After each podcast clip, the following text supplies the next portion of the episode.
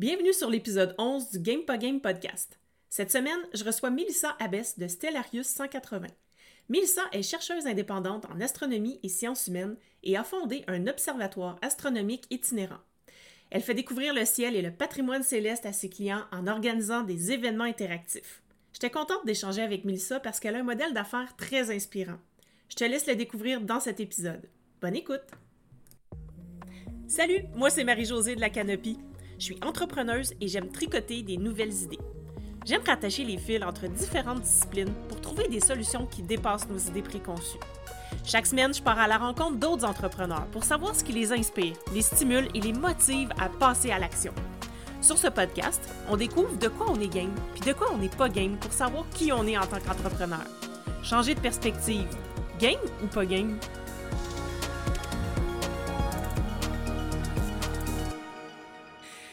Bonjour Milsa, bienvenue sur euh, l'épisode. Salut! Je suis vraiment contente de, te recevoir euh, aujourd'hui parce que euh, je trouve que tu as un parcours vraiment intéressant. Souvent, en tant qu'entrepreneur, on va souvent entendre, dire les entrepreneurs, en fait, qu'ils ont des parcours atypiques, mais tout le monde a des parcours atypiques. Mais là, je pense que le tien, il est encore plus atypique que ce qu'on était voir. Donc, c'est pour ça que je voulais, je voulais que tu viennes nous en parler.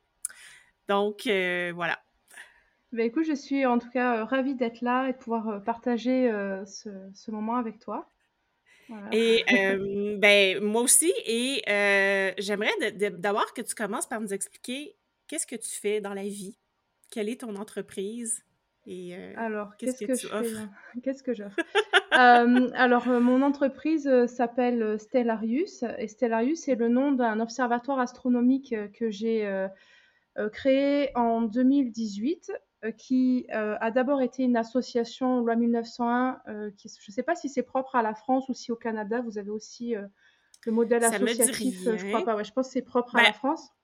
On a des modèles associatifs, mais c'est peut-être pas. loi 1901, enfin, c'est voilà, c'est ça, c'est propre historiquement à, la France. Et à l'heure actuelle, Stellarius est un observatoire qui est sous forme d'entreprise. Euh, donc, il y a à la fois l'observatoire et de mon côté, euh, donc euh, au sein de cet observatoire, j'ai un statut de chercheuse indépendante en astronomie et en sciences humaines. Qu'est-ce que ça veut dire concrètement? Oui. Chercheuse en astronomie, bien, j'étudie le ciel d'un point de vue des, sciences dites dures, donc l'astronomie mhm. d'un point de vue scientifique, à laquelle j'y ai ajouté la dimension anthropologique sociologique et euh, la dimension qui euh, laisse une grande part aussi à la littérature orale. Alors la littérature orale, c'est un domaine qui n'est pas toujours euh, bien cerné, bien connu du grand public, mais c'est ce qui concerne tous les récits de tradition orale, qui sont les contes, les mythes, les légendes, etc. Oui, ok. donc ça, je trouve ça vraiment intéressant. Voilà, donc tu prends tout ça, tu check, là, hop, et paf, ça fait pas des chocs à pic, non, ça fait Stellarius. Donc, euh, en gros, c'est ça. Donc, c'est un observatoire astronomique euh, conjugué avec un pôle recherche. Euh, et, donc, tout ça, voilà, plus les activités qui, traversent l'observatoire, notamment les activités à destination du grand public. Mmh Donc là, j'ai remarqué aussi quand j'ai, euh, je suis allée voir un peu ton site, là, voir ce que vous offriez comme, euh, comme activité. Puis tu as un observatoire euh, mobile aussi, hein, je crois. c'est ça. Est-ce que c'est comme ça que vous l'appelez? Oui, en fait, le, quand j'ai créé Stellarius, le, la première originalité, en fait, c'était de concevoir un observatoire qui allait être itinérant et non pas fixe. C'est-à-dire que la mmh plupart du temps, les observatoires sont conçus sur des lieux fixes notamment des espaces en dehors de la pollution lumineuse des villes. Euh, mhm. et, ce que j'ai voulu faire avec Stellarius, c'était de rompre, créer une, disruption avec le modèle habituel pour, euh, euh, en essayant de, penser le modèle de l'observatoire, mais d'un point de vue sociologique. Donc le fait qu'il soit itinérant, c'est la raison, c'est qu'en fait, je voulais que l'observatoire soit un acteur à part entière d'un territoire et qu'il ne soit pas seulement une destination vers laquelle on va euh, pour euh, consommer son activité, etc. Mmh, c'est vraiment intéressant. Euh, puis aussi, c'est que ça donne un accès à une plus, grande population aussi, le, parce que les observatoires ne sont pas toujours accessibles pour tout le monde. Exactement. Et c'est toute la richesse aussi de, ben, de, de ce projet-là, c'est que euh, en étant itinérant, comme tu le dis, c'est très juste, je rencontre différentes populations socio-économiques, socio-culturelles, éducatives, etc. Et ça, c'est d'une richesse incroyable au quotidien. Et si l'observatoire était fixe, je, n'aurais pas accès à, à ces rencontres-là, en fait. Mmh tout à fait, tout à fait. Et là, je pense qu'il y a une part aussi de, de contes autour de ça. Euh, plus, euh, quand tu parles de littérature orale, est-ce que tu pourrais nous en dire plus là-dessus? Alors, la littérature orale, donc, comme je, je l'évoquais tout à l'heure, c'est tout mmh la, le domaine qui concerne les, les, récits de tradition orale. On part de mmh l'idée que chaque société humaine, à un moment ou un autre, euh, crée des, des récits, que ce soit des mythes, des contes, des légendes, chaque récit, a une fonction spécifique pour la, communauté humaine qui l'a produit. Et pour bien mhm. saisir euh, la, fonction de ces récits pour chaque euh, société humaine, euh, il est nécessaire d'en étudier l'ancrage culturel en fait. Et il se trouve que, en termes d'astronomie, un certain nombre de récits y sont associés, notamment les contes étiologiques, les mythes de, naissance du monde et fin du monde, etc. Et qu'en fait, ça offre une matière très riche et très intéressante pour, euh, pour les personnes qui font la recherche, notamment en astronomie. Hmm, vraiment intéressant parce que j'avais jamais vu en fait le lien entre astronomie et euh, anthropologie à ce niveau-là, là, donc euh, je trouve ça quand même intéressant. Qu'est-ce qui t'a amené? D'où ça part cette idée de projet de, d'observatoire puis de devenir chercheuse indépendante? Alors, à l'origine, je viens pas du tout du domaine de l'astronomie, donc je pratiquais un peu l'astronomie à titre amateur euh, étant plus jeune. Euh, en revanche, j'ai fait des études, donc j'ai eu un parcours, euh, j'ai étudié la théologie, l'histoire de l'art, l'archéologie. Après, je me suis intéressée aux pédagogies alternatives, tout ce qui est donc pédagogie Montessori et compagnie, donc pendant de nombreuses années. Et puis j'ai enrichi ça au fur et à mesure. Euh, en fait, quand un sujet me plaît, c'est vrai, je me forme. Donc j'ai tendance à avoir pas mal de certificats, de petits diplômes par-ci, par-là. Parce que quand quelque chose me passionne, j'ai même un petit, enfin j'ai même passé une certification en entomologie, donc l'étude des insectes, pour dire, tu vois. Ok. Euh, donc ça peut être très diversifié et, euh, et donc en fait l'astronomie euh, me, plaisait. Donc, je, venais de valider mon diplôme dans la, dans la partie pédagogie et je me suis dit, tiens, ce serait intéressant de faire quelque chose d'un point de vue de, l'astronomie. À l'origine, ce devait être une école d'astronomie. Je voulais euh, transmettre, enseigner. Mais en fait, la difficulté, c'est qu'en France, les écoles d'astronomie sont rattachées à une association nationale qui, euh, à l'époque, euh, je venais d'arriver dans le milieu, euh, m'a un peu fermé une, porte en me disant bah non, c'est pas possible, on ne connaît pas vraiment, donc on peut pas te laisser ouvrir une école. Et, et ça, c'est propre à ma personnalité, mais quand on me ferme une porte, je passe par la fenêtre. Alors je dis bah, si c'est pas une école, ce sera un observatoire. Et donc j'ai créé l'observatoire parce que je trouvais que c'était la, suite logique de cette euh, envie de, transmettre et de m'engager aussi. Euh, à la fois au mmh. niveau de l'humain, au niveau de l'environnement, etc. C'est pour ça qu'il est itinérant, c'est aussi pour ça qu'il est à taille humaine, euh, que c'est un observatoire familial, etc. OK, donc ça part de Ça fait, tu me dis, tu l'as parti en 2018. Oui. Donc, OK, parfait. Puis, comment ça s'est passé dans les débuts, là, je veux dire, comment tu pars ça, un projet comme ça? Parce que là, c'est un projet, comme je disais tout à l'heure, qui est quand même atypique. Les gens, tu sais, ils comprennent peut-être pas tout de suite ce que c'est, c'est nouveau, euh, comment ça marche, comment tu t'y es pris au début? Alors, euh, au départ, Stellarius, c'était un observatoire sous forme associative. Mmh euh, alors pourquoi? Parce qu'en fait, en France, on a énormément de clubs d'astronomie qui sont sous, ce format-là. Et donc, en fait, j'ai suivi bêtement ce, qui se faisait. En fait, je me suis dit, bon, bah, puisque tout le monde fait une association, ça me semblait être la chose la plus, facile, la plus accessible. Or, euh, ben, en fait, je me suis, euh, ça n'a pas du tout été le cas euh, et ça a été la première douche froide. C'est-à-dire que quand je crée Stellarius, au départ, il faut communiquer autour de, des, projets, autour des soirées. Je suis sous format associatif. ça ne marche pas des masses, en fait. je veux dire, ça mmh. décolle pas. À, à cette période-là, je m'occupe en plus de ma mère qui est, très malade. entre-temps, elle, est décédée, donc voilà, ça a été aussi, ça fait partie mmh. aussi du cheminement. Il faut, enfin, le, chemin nous fait aussi. et donc, je, ça marche tellement pas. Enfin, ça, ça marche, c'est-à-dire que le, public, quand le public partage les soirées de l'observatoire, c'est, il se régale. J'ai des retours extrêmement positifs, mais je n'arrive pas à en vivre. C'est vraiment, c'est, compliqué pour moi je, galère et donc euh, je galère tellement que je, me retrouve à devoir aller vendre des fruits et des légumes dans un petit magasin bio de mon village. Mhm. Et euh, donc ça crée une, une, parenthèse où en fait je, reprends un boulot euh, salarié en fait. Mhm. et ce boulot salarié va durer plusieurs mois.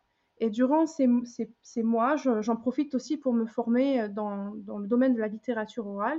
Et là, j'ai un, vrai déclic en me disant, mais en me disant qu'il y a vraiment quelque chose à faire là entre l'astronomie et les sciences humaines qui n'est pas assez euh, menée, euh, qui, ne transparaît pas suffisamment dans les soirées que l'on propose euh, en général dans les observatoires. Et je me dis, bon, ben, là, il faut, il faut vraiment que, j'y aille. Et il se trouve qu'on arrive au moment du confinement. J'accompagne ma mère dans sa fin de vie. Et donc ça aussi, on, mais en même temps, c'est ça qui est assez extraordinaire, c'est que euh, bien sûr que la, la mort, c'est quelque chose de très particulier, puis d'accompagner quelqu'un dans la mort, c'est très très particulier. Mm-hmm. Mais suite à ça, je ne sais pas comment dire, il y a une sorte de délagage, enfin, tout est plus clair, tout est, il y a une sorte de... Mm-hmm. Il y a quelque chose qui se passe là, qui s'opère là, en moi une transformation, et à partir de ce moment-là, ma mère décède, je déménage, et Stellarus devient une entreprise. Wow, OK. Mais c'est là qu'on voit qu'est-ce qui. En fait, on revient à l'essentiel, hein, puis je pense à, ce, qui, ce qui est vraiment important. Puis euh, donc, c'est là l'impulsion, tu as eu l'impulsion de, de, mmh. repartir avec ça. Euh, et là, ton statut de chercheuse indépendante, comment il vient s'imbriquer là-dedans? Comment ça fonctionne, ce, ce, eh ben rôle-là? Parce que là, c'est comme un double rôle. Hein? Alors, tout, tout s'imbrique assez naturellement, c'est-à-dire que pour moi, je parle le sentiment d'avoir une double casquette. C'est vraiment, je suis euh, entrepreneur et aussi cher. Mmh. C'est les deux euh, en même temps. Et, je, et quand j'arrive euh, dans ce. Dans, quand, quand j'arrive dans le milieu de l'entrepreneuriat, c'est comme une révélation et je me dis, oulala, là là, je, je suis enfin à ma place en fait. Mmh. Euh, et là, je sens que tout ce temps-là, c'est comme si oui, j'ai testé un, autre format, mais que, finalement, ce format, je me sentais trop à l'étroit en fait. Et là, j'arrive dans l'entreprise et euh, je me dis, là, il y a vraiment un milliard de possibilités qui s'offrent à, soi, mais dans, tous les, enfin, je veux dire, même en étant engagé, je veux dire, on peut très bien faire énormément d'argent, comme d'essayer d'en faire, d'être solopreneur. Enfin, tout est possible en fait à ce moment-là. Oui, tout à fait. Puis là, tu peux choisir ton propre modèle, puis tu as moins de règles. Tu pas de. Ben, oui, tu as mm. des règles à suivre, là, mais c'est moins euh, fermé qu'avec une association ou si tu avais une école. Donc, imagine si tu avais eu l'école. Oui. fait que finalement, c'est une bonne chose qui t'ait pas euh, accepté dans leur cercle, si je comprends bien. Là. Exactement mais là, dans le fond, quand toi tu fais, fait que j'imagine que toi tu fais de la recherche pour pouvoir toujours te garder à jour dans euh, les nouvelles euh, infos qui arrivent euh, en astronomie. Donc c'est ça, c'est ce côté-là de recherche là, dans le fond. En fait, l'observatoire le, fonctionne sur un principe d'une sorte de circulation, un cercle mmh vertueux, c'est-à-dire que les soirées que je propose euh, au grand public, donc les toutes les prestations de l'observatoire, donc là j'ai euh, les conférences, la conférence à l'envers, la conférence dont vous êtes le héros. Il y a les exponentielles, donc ce sont des, séries d'expositions. On en, sort une par an, donc là il y en a une, la prochaine sortira euh, en janvier. Et les soirées rendez-vous ancien inconnu. Et, oh, j'aime ça! parce que les, gens viennent mais ils ne savent pas dans quelle, euh, dans quelle culture on va aller s'immerger. Donc, euh, des fois, et puis ça change parce que forcément, bah, je change les soirées. C'est jamais, ben la oui, même. tout à fait. C'est jamais la même. Donc, ces, ces euh, prestations-là, en fait, financent et me rémunèrent. Et ce faisant, cela me permet de me dégager du temps pour la recherche. OK.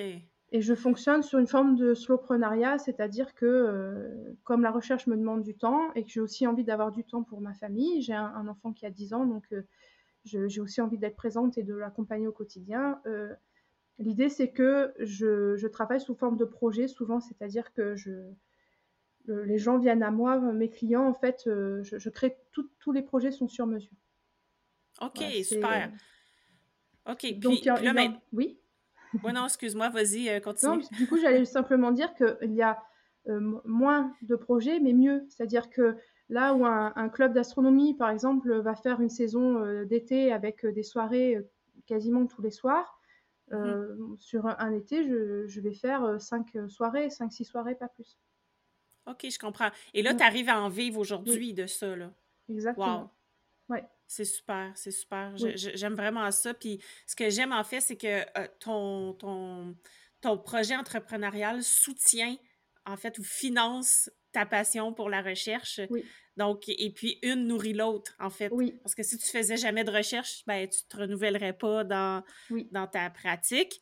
Puis si tu pratiquais pas, tu pouvais, tu pourrais pas faire de recherche. Donc, j'adore ça vraiment. C'est pour ça que je parle vraiment de circulation dans ce sens que euh, tout, ce qui, tout ce qui va être euh, récolté ou engrangé en termes de connaissances dans, mm-hmm. la, dans la partie recherche, va être à un moment ou à un autre redistribué dans les soirées, dans les outils pédagogiques, dans les, euh, dans les, dans les conférences ou dans les, les projets, etc. En fait.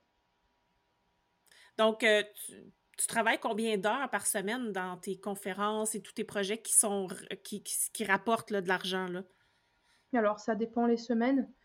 Mais je j'ai pas. Euh, en fait, je travaille. Alors, je consacre le, le, matin en général, c'est un temps que je consacre à la partie euh, entreprise, donc tout ce qui est, euh, euh, par exemple, le réseaux sociaux, l'infolettre, ce genre de choses, les, répondre aux mails, travailler sur les projets qu'on me demande, etc. Et ensuite, le, reste du temps, c'est soit de la recherche, soit de, la vie de famille. En gros, ça se, ça s'équilibre comme ça. C'est pour ça que je n'ai pas un taux horaire. quand je parle de slowprenariat, je suis vraiment dans une forme de slowprenariat. Je ne travaille pas 40 heures semaine, quoi. Mmh mmh voilà. Ah, mais c'est super intéressant. Puis, est-ce que tu as eu d'autres obstacles quand tu as commencé? Euh, là, tu disais, euh, en fait, je pense plus au côté communication. Là. Comment les gens ont reçu ce nouveau modèle-là? Comment tu t'es, tu es pris pour faire connaître ce modèle-là? eh bien, en fait, ça, au départ, ça a été beaucoup du bouche à oreille. Mmh euh, où les gens entendent parler de ce fameux observatoire itinérant. Et puis, il faut dire que la, voiture est floquée, donc en fait, c'est écrit dessus. Donc, euh, quand je, j'itinère, on, enfin, on, me voit, enfin, tu vois, je ne suis pas invisible dans l'espace. donc, ça, ça, ça a aidé. ça a été beaucoup le bouche à oreille. Le site internet, euh, un peu, et d'ailleurs euh, là il est en refonte, euh, il sera, donc la, nouvelle version sera prête pour fin septembre. Et donc oui, j'ai géré beaucoup, beaucoup le bouche à oreille, et ensuite les rencontres, le réseau, créer ce fameux écosystème avec le, mmh réseau, les, rencontres, le bouche à oreille. C'est surtout, oui, au début, ça a été beaucoup le, bouche à oreille. Les réseaux sociaux, un peu. Euh, et maintenant, ça s'élargit puisque je commence à recevoir des invitations comme là sur, ton podcast ou, euh, euh, ah, il aussi, j'ai aussi l'infolette qui va venir aussi nourrir le, blog du site internet, etc. Donc c'est en train de se consolider. et j'ai aussi un réseau, c'est-à-dire que sur le territoire, je connais des personnes. Donc, c'est quoi tes futurs projets pour l'Observatoire? Est-ce qu'il y a des nouvelles choses qui s'en viennent? Comment tu vois la suite des choses? Alors euh, oui, il va y avoir des, nouvelles choses, donc euh, notamment euh, une nouvelle exposition qui, que l'on va créer. Parce que oui, donc une, des une autre des particularités de l'observatoire, c'est que donc je travaille main dans la main avec mon compagnon qui lui a un studio de création graphique. Donc la plupart des observatoires ne travaillent pas avec un, graphiste ou un, infographiste attitré. Ce qui, fait que tout ce qui sort de l'observatoire est du Made in Stellarius, euh, tout, que ce soit les outils pédagogiques, euh, les expos, tout est, une création vraiment euh, sur mesure propre à l'observatoire. Donc là, dans les prochains projets, il y aura, donc on va avoir d'autres soirées astro qui vont, qui vont arriver sur, parce que l'observatoire fonctionne toute l'année. Mhm. Il y aura donc une exposition qui sortira certainement début janvier. Donc il y en a une par an. Et puis, si tout va bien, ça, ça va être le, gros projet de, cette année. Euh, ça va être un voyage d'études en Écosse, normalement au mois de mai. Si tout wow! Voilà. OK, donc là, les gens vont partir en Écosse avec vous pour Non, aller. en fait, euh, Ah non, serait bien, ça. ça, ça pourrait, ça pourrait, hein, si, si, des gens veulent me faire partir toi? quelque part avec, de- avec plaisir, je... Non, là, c'est vraiment propre, euh, on va partir en famille, mais pour un voyage Ok, d'études euh, sur place, je en fait. comprends. Ok. Mais pourquoi en Écosse? Euh, parce que les- la société, les, les- les pays européens, au niveau de la culture européenne, on a de- des grands apports à la fois indo-européens dans, dans la- dans nos constructions culturelles. Il y a tout un apport celte, tout, tout ce qui est mythologie, croyances qui viennent des pays du, Hmm. du Nord, enfin tout ce qui est euh, Islande et compagnie. Par, à ça, on a ajouté une, une bonne couche de judéo-christianisme, etc. Et, et donc, c'est, c'est- ça crée les bases. Il y a toute la partie aussi gréco-romaine, etc. Et donc, en fait, pour euh, arriver à bien euh, euh, comprendre, en fait, et, avoir une compréhension plus fine de, tous ces apports-là, à un moment ou à un autre, c'est intéressant d'aller dans un des pays qui, a produit ces, cultures-là, enfin, ces dynamiques-là. Et je trouvais donc que l'Écosse était intéressant comme destination. Alors, il a fallu choisir. Donc, mon fils, c'est parce qu'il veut aller voir le monstre du Loch Ness. Et, euh, et- et pour moi, c'était pour déjà avoir un premier, pré- un, pre- un premier pied pardon, dans la culture en fait euh, celte Ok, et wow. pouvoir aller euh, directement. Enfin, en fait, je pense que les, les récits de tradition orale comme le ciel se, se comprend dans ce que j'appelle la mémoire des lieux, c'est-à-dire que le fait de pouvoir aller, aller euh, marcher dans une, je sais pas si on va en Islande, marcher sur une terre volcanique, c'est pour bien comprendre les épopées, les épopées islandaises, il faut pouvoir, la- il faut l'avoir vécu au moins une fois. Euh, et c'est, là, Mhm. c'est pareil, c'est-à-dire que s'immerger dans des paysages, dans des espaces. En fait, L'idée, c'est de, voilà, ça va avec cette conscience du lieu, de pouvoir aller Hmm. s'immerger dans cette conscience de lieu qui va permettre de, de, de mieux capter la culture qui a produit ces récits euh, et, et ces représentations en lien avec l'astronomie. Et de mieux la raconter par la suite Exactement, c'est ça. dans vos activités. Oui, oui, et notamment à travers les récits tradition orale, parce que ça fait partie aussi des- de, ce que, de ce qui se vit en soirée. Il y a, il y a, il y a tous ces contes, enfin, je, je raconte, je repartage, donc il y a une, une- un travail aussi de transmission et, et transmettre, c'est aussi savoir, au niveau des contes, c'est savoir faire image. Et pour faire image, parfois, le fait d'aller fouler la terre qui a porté ces récits-là, eh bien, ça aide à faire image. Ah, c'est vraiment intéressant. Euh, Est-ce que euh, tu vas venir au Québec avec ton observatoire Ah, euh, avec plaisir. Si on m'invite, je viens, moi. En plus, le Je- Québec est très riche hein, au niveau des... Ben oui, on a un bel observatoire. Ben, ça, et puis tout ce qui est aussi littérature orale.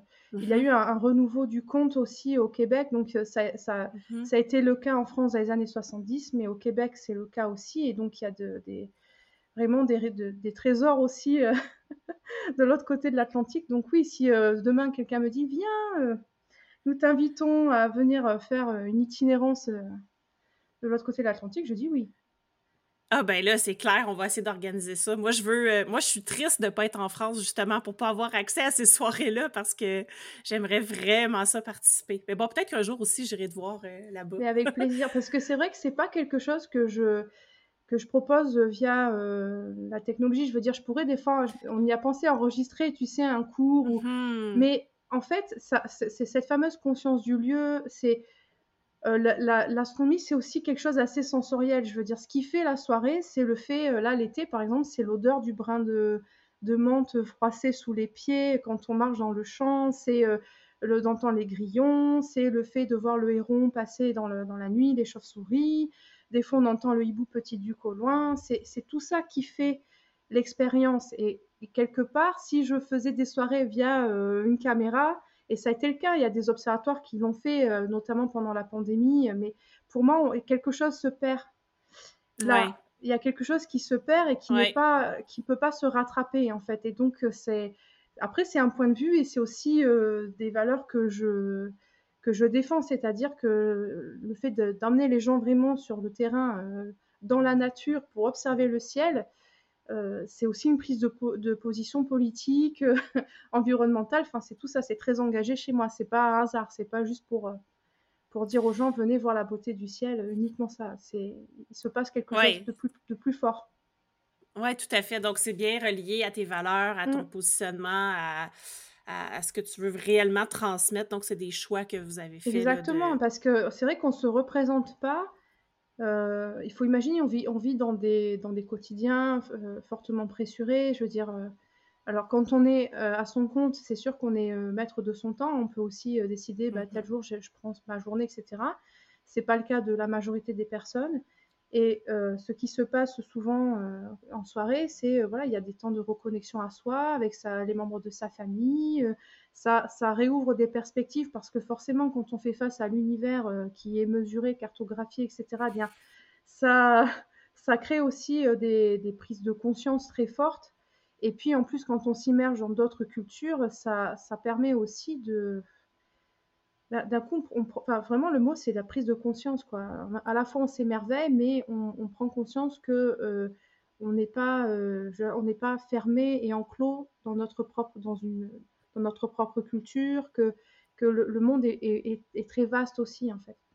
Mhm. Oui, tout à fait. Ouais, moi, ça me fait même peur un peu des fois quand je regarde les étoiles euh, en camping, puis qu'on est dans un endroit où il y a vraiment pas beaucoup de lumière, là, où est-ce qu'on en voit vraiment beaucoup, puis je me dis, waouh, ok, mais euh, c'est l'infini, là, je veux dire, ça... C'est exactement ça, et, ça, et, d'ailleurs, c'est intéressant que tu le dises, c'est quelque chose que je dis, que je, les gens m'ont déjà entendu le dire, je le répète, mais ça arrive parfois que des personnes... Euh, soit, soit prise d'anxiété euh, et un mmh sentiment anxiogène face à cette immensité. Et c'est justement là où, le, où le, les récits tradition orale jouent un rôle, parce que le récit, le conte, le mythe, etc., vient donner du sens à, à ce qui, à, ce qui à, des espaces où justement le, le sens a besoin d'être mis en travail. Et quand on est face à l'infini, et puis ça pose des questions environnementales, je veux dire, euh, avec euh, les, les, les, satellites d'Elon Musk, la, l'exploration de l'espace, le tourisme spatial. C'est aussi tout ça, et puis il faut en avoir conscience. Euh, la, y a, je sais plus, il y a, y eu une étude qui a été faite, euh, disons qu'il y a, une, je sais plus quel pourcent, je crois que c'est 80% de, de, des personnes qui n'ont plus accès à la Voie lactée, en fait. Euh, ouais, mais oui, exact. Oui, de par la pollution lumineuse et la pollution tout court des villes, etc. Et donc, je me dis, mais euh, c'est quand même euh, le, ciel, euh, ciel, le ciel pour tous. Enfin, je veux dire, c'est pas ça c'est pas un privilège de pouvoir observer le, le, ciel. Donc, d'être privé de par le fait d'être dans des espaces pollués, etc. Je trouve ça assez, assez fort. Et donc, c'est là aussi où l'intérêt d'amener les gens vraiment dans la nature pour pouvoir aussi bah, reconnecter à des espaces de nature et de, qui, sont, mmh euh, qui, qui, échappent à cette pollution, qui échappent à la pression du quotidien, qui échappent à tout ça, quoi. Tout à fait, tout à fait. Puis c'est intéressant ce que tu dis quand tu dis qu'on euh, n'a pas accès justement au ciel, puis que c'est des gens quand même assez privilégiés la plupart du temps qui ont mmh. accès à un ciel pas pollué euh, mmh.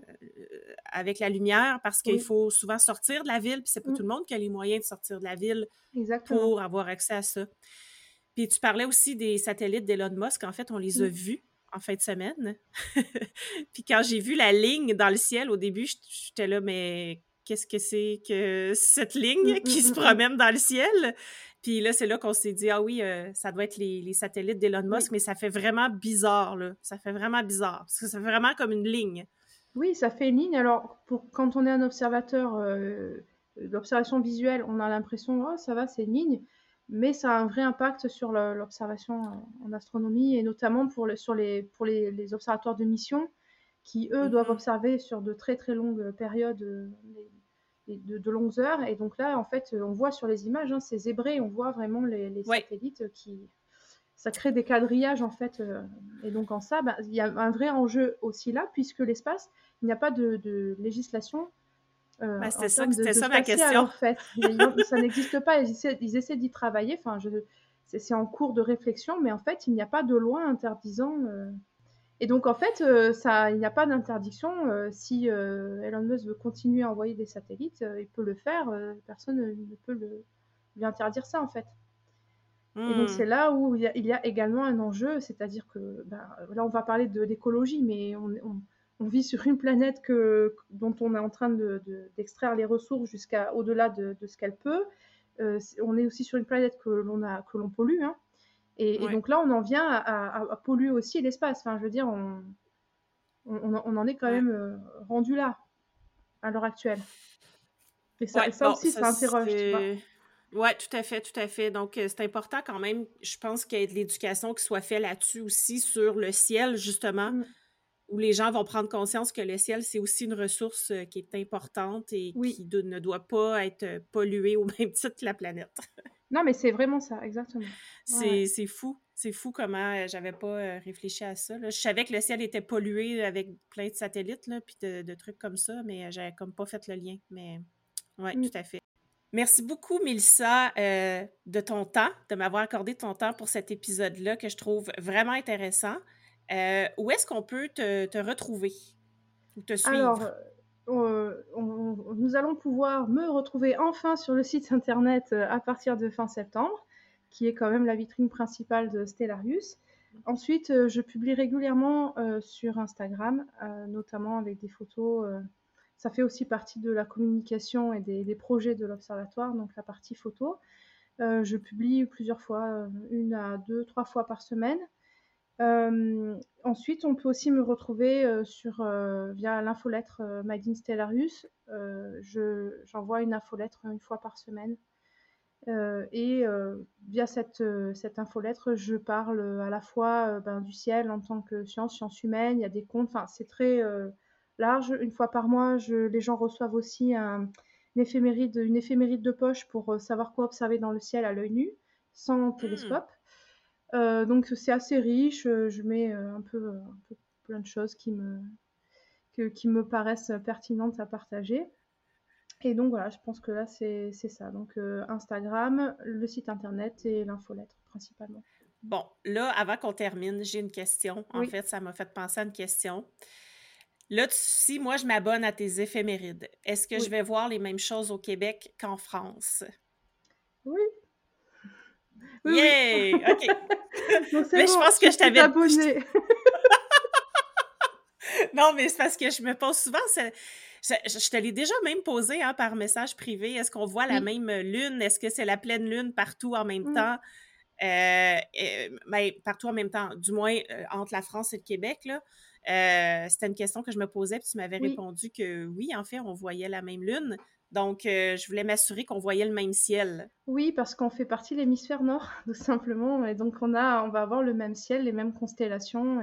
Et, donc, si par exemple, dans mon infolettre, je parle de la constellation de la Grande Ourse, ou euh, je parle, mmh j'avais fait tout un article sur euh, qui est une, étoile de la constellation du Dragon, tu, peux le, tu peux tout à fait le voir depuis chez toi. Sauf qu'on va être en, décalage, c'est sûr.